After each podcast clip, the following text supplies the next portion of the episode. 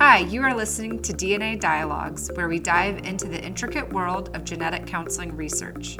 I'm Kate Wilson. I'm Kalita Aliakwat. I'm Naomi Wagner. And we are your co-hosts. Join us as we peel back the layers of groundbreaking articles from the Journal of Genetic Counseling, bringing you exclusive discussions with the authors themselves. Each episode sparks a vibrant exchange, exploring the latest discoveries, ethical dilemmas, and technological advances that are shaping the future of medical genetics. From navigating complex testing decisions to building trust with diverse communities. Listen in as we unpack the science, challenge assumptions, and celebrate the human connection at the heart of genetic counseling research.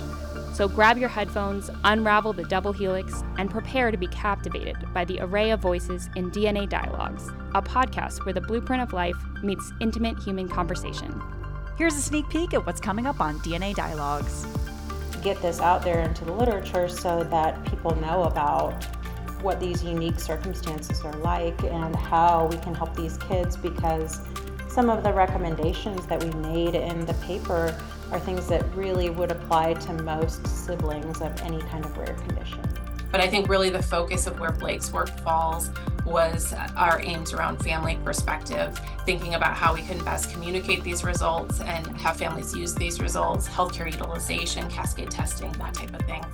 These cancer predisposition syndromes are family diseases. And so we have to start thinking about the implications that they have on all family members who are diagnosed with them.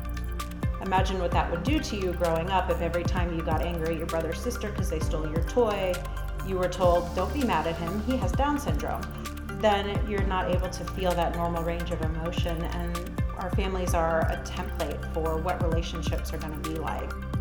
Okay, so just want to let folks know too that theses do get published. Yes. Been a genetic counselor for a while, but I've been in pediatric oncology for almost 13 years now. And one of the very cool things watching this field is the advancements we've made. How many patients are lost to follow-up when they transition from pediatric to adult space? We don't really know at this point. Follow and subscribe to DNA Dialogues in your fave podcast players like Spotify or Apple. We are thrilled to be launching on Rare Disease Day 2024, which is Thursday, February 29th. Again, search DNA Dialogues in your podcast player and follow so you don't miss an episode.